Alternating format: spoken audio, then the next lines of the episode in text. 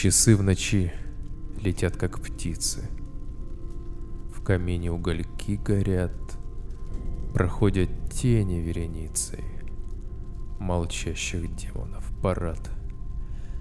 Я уношусь в иные сферы, читая книгу в тишине, когда волшебные химеры чаруют ум и сердце мне. И я уже не в этом мире. Я вижу, вижу, наконец, дворцы и города в эфире, и цепь пылающих колец. 15 марта 1937 года. Джейн Браун Мемориал Хоспитал. Комната 232. Одинокий мужчина закрывает свои глаза. Санитары уважали его за то мужество, с которым он переносил боль. Однако его имя, Говард Филлипс Лавкрафт, им знакомо не было. На момент своей смерти Лавкрафт не был широко известен. Несмотря на то, что он посвятил львиную долю своей жизни писательскому делу, только истинные поклонники Weird Tales слышали о нем. Weird Tales — это американский популярный журнал, публиковавший произведения в жанрах мистики, саспенса, фэнтези и научной фантастики. Он считался одним из наиболее влиятельных периодических изданий своего времени, сформировавших жанр ужасов в фантастической литературе. Однако никто из авторов, публиковавшихся в этом журнале, не повлияли на жанр и литературу в целом так, как Лавкрафт. Некоторые были близки и даже способствовали популяризации и попадали в учебники по истории и литературе Соединенных Штатов, однако это единицы.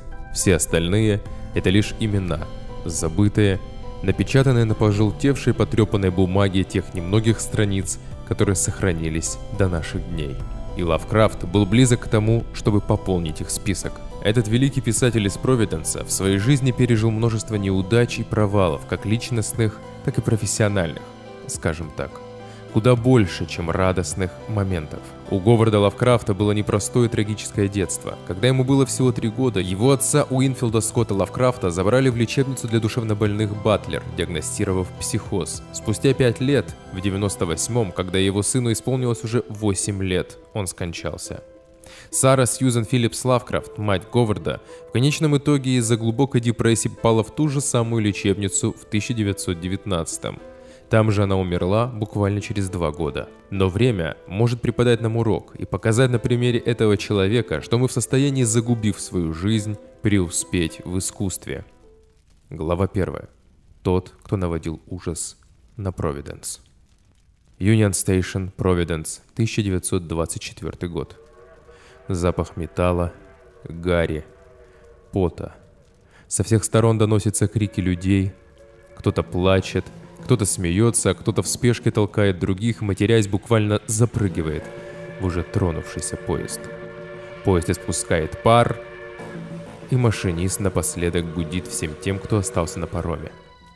Однако никто из них не пришел попрощаться с одиноким человеком, сидящим у окна в самом конце вагона. Лавкрафтом. Он никого не предупредил о своем отбытии из города. Это был скорее даже не отъезд, а побег. Его тетя, с которой Говард жил после смерти своей матери, ничего не знала ни о его делах, ни о его устремлениях. Билет в один конец, пожалуйста. Завтра же он должен жениться на Сони Грин и поселиться в ее квартире. Прощай, Провиденс, направлению Нью-Йорк. Новая лучшая жизнь начнется уже совсем скоро. Лавкрафт слишком долго оставался один в своей комнате, наблюдая из окна за своими товарищами и одноклассниками, что один за другим находили свое жизненное предназначение. Да, ему было легче после пережитого в 1908 году нервного срыва, из-за которого он так и не окончил школу. Ему было легче после трагической смерти дедушки в 1904 и потери семьей всех сбережений. Однако стыд и гордость не давали ему спокойно существовать. Проходя ежедневно по той улице, где находился ранее их дом, который им пришлось покинуть в связи с бедностью, Лавкрафт четко понимал, что единственное, чего он желает, это вернуть то утраченное, то, чего лишила его жизнь, восстановить положение своей семьи. Но как? Будучи ребенком, он часто проводил свое время за несколькими занятиями. Слежкой за соседкой девочкой из своего телескопа, блужданием по улицам Провиденса, занятиями химией в своей лаборатории. Нет, все не то. Написание стихотворений. Точно. Литература. Литература поможет ему стать на ноги. Как только он перешел на прозу, у него даже начало получаться. Получаться зарабатывать первые деньги, он заслужил признание среди коллег. Продажа одного своего рассказа изданию Weird Tales и коллаборация с Гудини, известным фокусником, позволили ему начать свою писательскую карьеру. «Взрослый возраст — это ад», — напишет он вскоре. Но в этом поезде, следовавшем в Нью-Йорк с книгой Лорда Дансини на коленях, Лавкрафт, потерявший мать в 21 году, все еще искренне верит в свою счастливую звезду. Глава вторая. Сумасшествие большого города. Мой приезд в Нью-Йорк был ошибкой.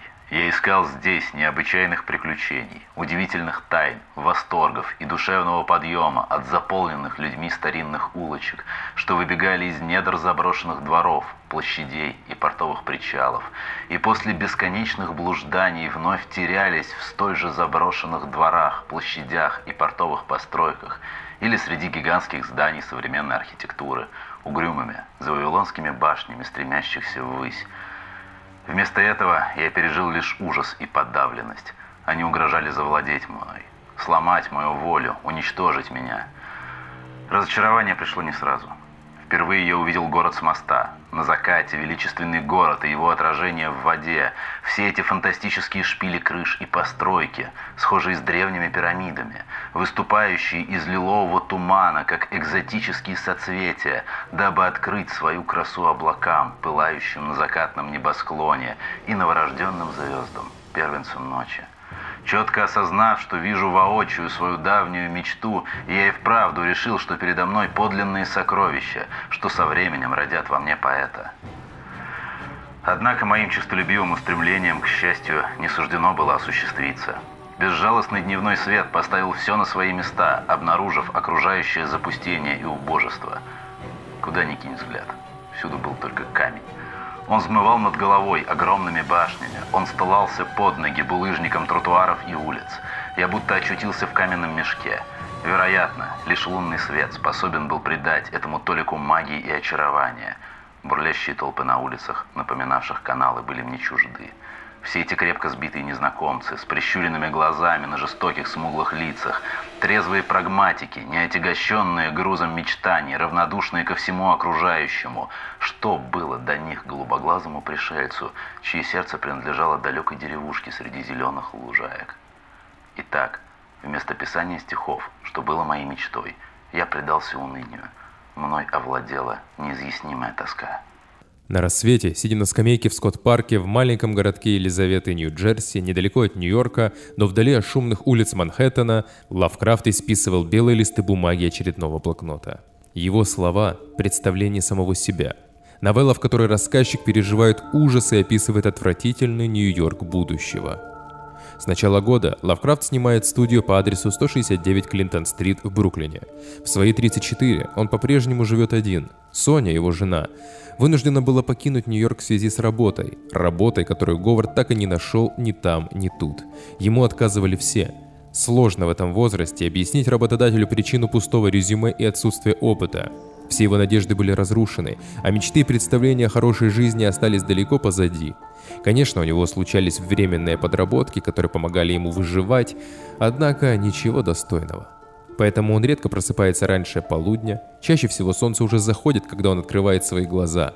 Ночи напролет он исследует город, который его завораживает и раздражает одновременно.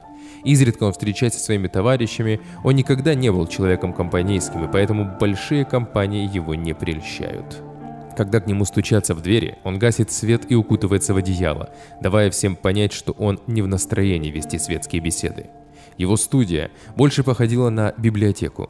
Он все обустроил именно так, так ему было спокойнее. Два огромных шкафа по обе стороны комнаты были доверху заполнены книгами. Стол стоял прямо в центре, на нем скапливались заметки, очерки, исписанные листы бумаги и глобус.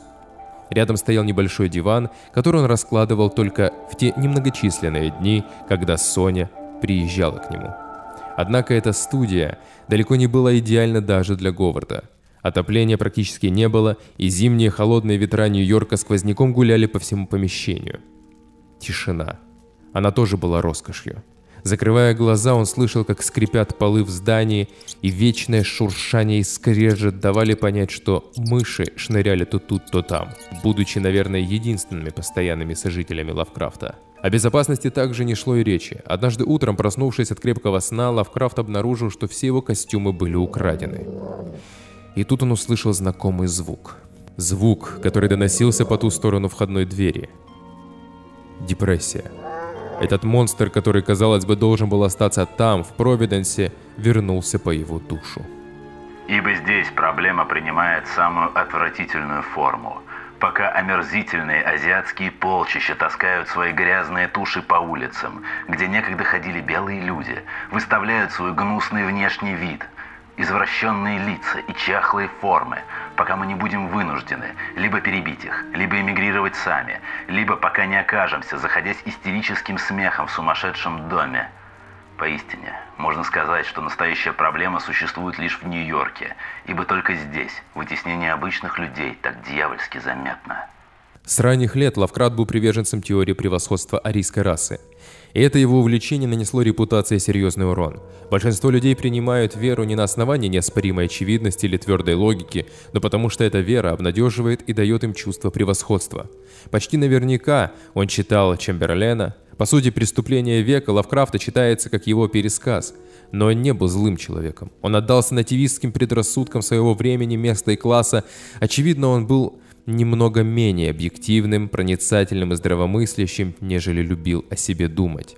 Не окончивший школу, никогда не зарабатывавший на свои, пускай даже и скромные расходы, Лавкрафт остро чувствовал свою несостоятельность как студента и самостоятельного взрослого.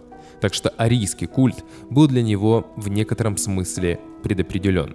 Если он не мог выделиться как личность, то, по крайней мере, мог принадлежать к высшему роду человечества – к счастью, он во всем разобрался, но на это у него ушло слишком много времени. Лавкрафт не стеснялся своих выражениях, когда говорил о евреях, азиатах, афроамериканцах, итальянцах и других нациях. Но обсуждая расизм Лавкрафта, стоит учитывать одну важную вещь. Он презирал не только темнокожих, он ненавидел вообще всех, вероятно, и саму жизнь. Он жил в постоянном страхе, в юности, как я уже говорил, он почти не выходил из дома. Ему приписывают чуть ли не социопатию, но на самом деле, как рассказывали его коллеги и друзья, он относился к близким людям хорошо, а вот к человечеству в целом нет. Более того, Соня, его жена была еврейка, ровно как и один из его лучших друзей Самуэль Ловман был ребенком Израиля. Позже, когда он посетил Квебек, он пересмотрит свое отношение и к франко-говорящим канадцам. Настолько ему понравится их регион. Все заблуждения и суждения Лавкрафта были скорее интеллектуальными и произрастали из некого снобизма, как описал его писатель Мишель Уэльбек. До глубины души расист, откровенный реакционер, он восхваляет пуританские запреты и, что весьма очевидно, считает отвратительными прямые эротические проявления – Решительный противник коммерции, он презирает деньги, считает демократию вздором и прогресс иллюзией. Слово «свобода», столь дорогое американцам, заставляет его лишь невесело усмехаться. Всю свою жизнь он будет хранить тот типичный аристократический презрительный подход к человечеству вообще, соединенный с исключительной добротой к отдельному человеку. Но то, что Уэльбек не знал или игнорировал, это то, что в конце своей жизни Лавкрафт откажется от множества своих идей и убеждений. Это подтверждается тем, что он проголосовал за демократа Франклина Рузвельта и в одном из своих последних писем написал «О, Югот, да я заплатил бы, лишь бы не были эксгумированы или перепечатаны некоторые из моих эссе и редакторских статей 20-летней или большей давности». Но десятью годами ранее, в 1925 году, Лавкрат все еще чурается метро, так как боится в нем столкнуться с иностранцами.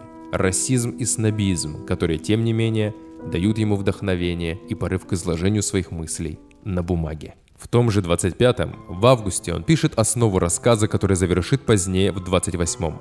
Пробуждение устрашающего существа, дремлющего на глубине морских глубин. В своем перманентном состоянии отчаяния Лавкрафт слышит зов, нет, еще не Ктулху, а Провиденса. 17 апреля 26-го Лавкрафт возвращается на Юнион Стейшн в Провиденс, откуда он уехал двумя годами ранее. Глава 3. Человек с другой планеты. Один из его друзей скажет, что решение Лавкрафта перебраться в Нью-Йорк было, наверное, лучшим из возможных. Несмотря ни на что, город позволил ему совершить прорыв в творчестве, творчестве жестоком и злом. Однако то, что Лавкрафт отточил свой навык, неоспоримо. После своего нью-йоркского периода он напишет лучшие свои произведения. Фантастика была хорошо известна Говарду. От самых первых авторов готического периода до своих современников – в особенности Эдгар Аллан По, который стал для Лавкрафта постоянным спутником еще с самого раннего детства. И сейчас, напитавшись вдоволь стилем других авторов, Лавкрафт находит собственный почерк и уникальную подачу. Механистический материализм – это то, что определяет мифы Ктулху. Писатель Дирк Мосик отмечал, что Лавкрафт был механистическим материалистом. Лавкрафт верил в бесцельную безразличную вселенную. Люди с их ограниченными способностями никогда не поймут вселенную – и когнитивный диссонанс, вызванный этим открытием, приведет их к безумию. Эта точка зрения не допускает религиозных взглядов, что не могут быть научно обоснованы, поскольку непостижимые космические силы в рассказах Лавкрафта так же мало заботятся о человечестве, как и люди о насекомых. Мифы Ктулху показывают аморальную вселенную, безжалостную и равнодушную к земным проблемам человечества. Некоторые свои работы Лавкрафт продает в Weird Tales и другим журналам, остальные складывает небрежно и кидает в стол. Первые признаки зарождающейся популярности начинают проявляться. Он все еще получает восторженные письма от читателей Weird Tales, один редактор его упрашивает написать роман, но его страх заставляет его отказаться. Он вообще часто отказывался от предложений. Так, когда основатель издания Veritales отстранил шеф-редактора по причине финансовой некомпетентности, он предложил ту должность Говарду, но Лавкрафт отказался из-за неблагоприятной для его духовного здоровья атмосферы в Чикаго, где находилась редакция журнала. К нему даже обращались из Лос-Анджелеса с желанием поставить оперету по мотивам его рассказов, но его дефетизм не позволяет ему решиться. Лавкрафт больше не верит в себя. Я знаю лишь несколько человек, чьи достижения убывают более последовательно, не отвечая их стремлениям, или у кого вообще меньше причин жить. Любая способность, которую я хотел бы иметь, у меня отсутствует. Все, что я хотел бы быть способным определить и выразить, я так и не смог определить и выразить. Все, что я ценю, я либо уже потерял, либо наверняка потеряю. Не далее, чем через 10 лет, если только я не смогу найти какую-нибудь работу с оплатой, по крайней мере, 10 долларов в неделю, мне придется прибегнуть к цианистому средству вследствие неспособности сохранить подле себя книги, картины, мебель и другие фамильные вещи, которые составляют мой единственный оставшийся повод продолжать жить. И поскольку затронуто одиночество, то здесь, по-видимому, мне нет равных – я никогда не встречал в Провиденсе родственную душу, с которой мог бы обмениваться мыслями. И даже среди моих корреспондентов все меньше и меньше тех, кто сходится со мной во мнениях по достаточному количеству вопросов, за исключением нескольких специализированных, чтобы разговор с ними доставлял мне удовольствие. Новое поколение переросло меня, а старое настолько закоснело, что обладает весьма скудным материалом для спора или разговора. Итак, с апреля 1926 года Говард живет в Провиденсе, снова у своих тетушек, которые, следует сказать, на отрез отказались принять Соню, что и обусловило расставание писателя со своей женой в 29-м. Это десятилетие, то, которое наступило после его возвращения в Нью-Йорк, его последнее, не восстановит его душевное состояние, однако эти годы были для писателя более радостными. Зиму он проводил за писательством, а летом – путешествуя и встречаясь с товарищами. До этих дней невиданный мир открывается перед ним, новые страны, новые люди, но этого мало. Уже слишком поздно после 40 лет депрессивных мыслей, идей и отчаяния. Лавкрафт всегда себя представлял как инопланетянина или иностранца в глазах человечества. В своих письмах он производил впечатление человека с другой эпохи. Скорее всего, это результат смешания гениального ума с неправильным воспитанием матери, которая чрезмерно его опекала – а наследство, оставленное ему умершими родителями, было слишком быстро потрачено. Не приспособленный к жизни, но одаренный, он и вправду был пришельцем в этом мире. Но тем не менее, жизнь писателя продолжалась. Великая депрессия, которая начинается в 30-е годы, сказывается на Лавкрафте.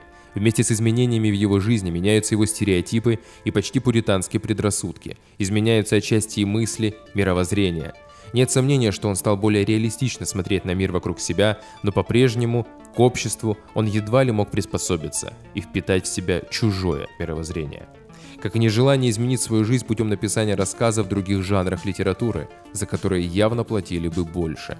Я отказываюсь следовать механическим соглашениям популярной литературы или наполнять свои истории общими персонажами и ситуациями, но я настаиваю на том, чтобы воспроизвести истинные впечатления и чувства наилучшим образом, как я могу этого достичь.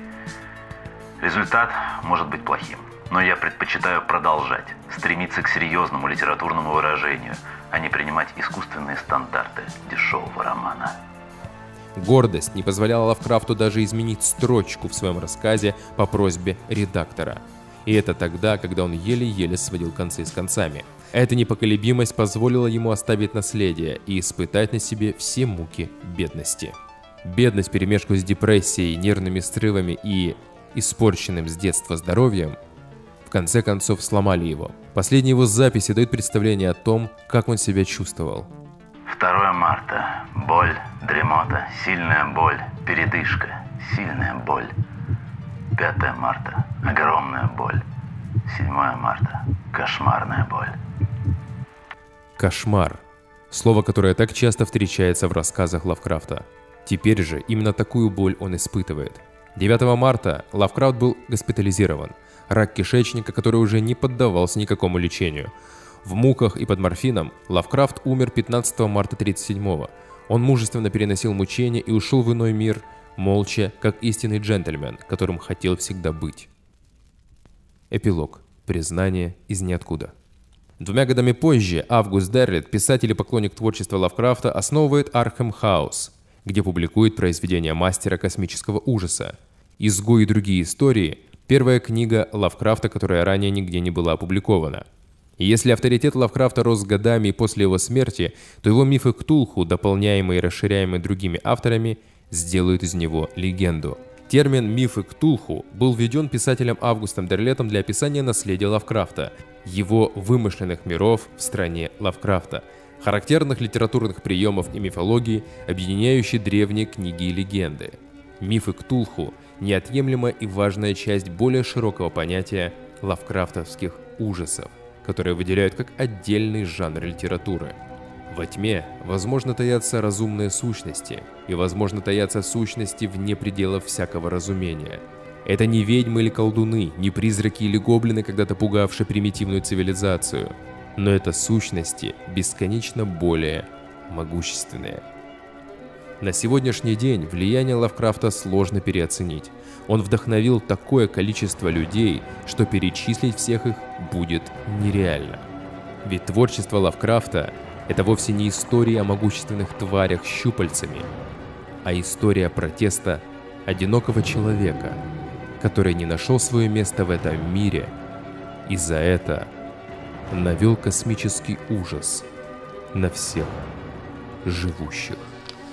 Следует помнить, что нет никаких реальных оснований ожидать чего угодно, в частности от человечества. Добро и зло – это сугубо локальные понятия или их отсутствие, и никак не космические истины или законы. Мы называем нечто добром, потому что оно несет в себе какие-либо мелкие, сугубо человеческие условия, которые нам чем-то приятны. В то же время разумно и просто предположить, что все человечество – это вредный паразит и должно быть уничтожено на благо планеты или Вселенной. Во всей этой трагедии слепой механической природы нет никаких абсолютных истин. Ничто не может быть признано заведомо хорошим или плохим, кроме как с абсурдной, ограниченной точки зрения. Единственной космической реальностью является бессмысленность неуклюжая, роковая, безнравственная и неисчислимая неизбежность. Для нас же, как для человеческих существ, единственная ощутимая шкала ценностей основывается на уменьшении страданий своего существования –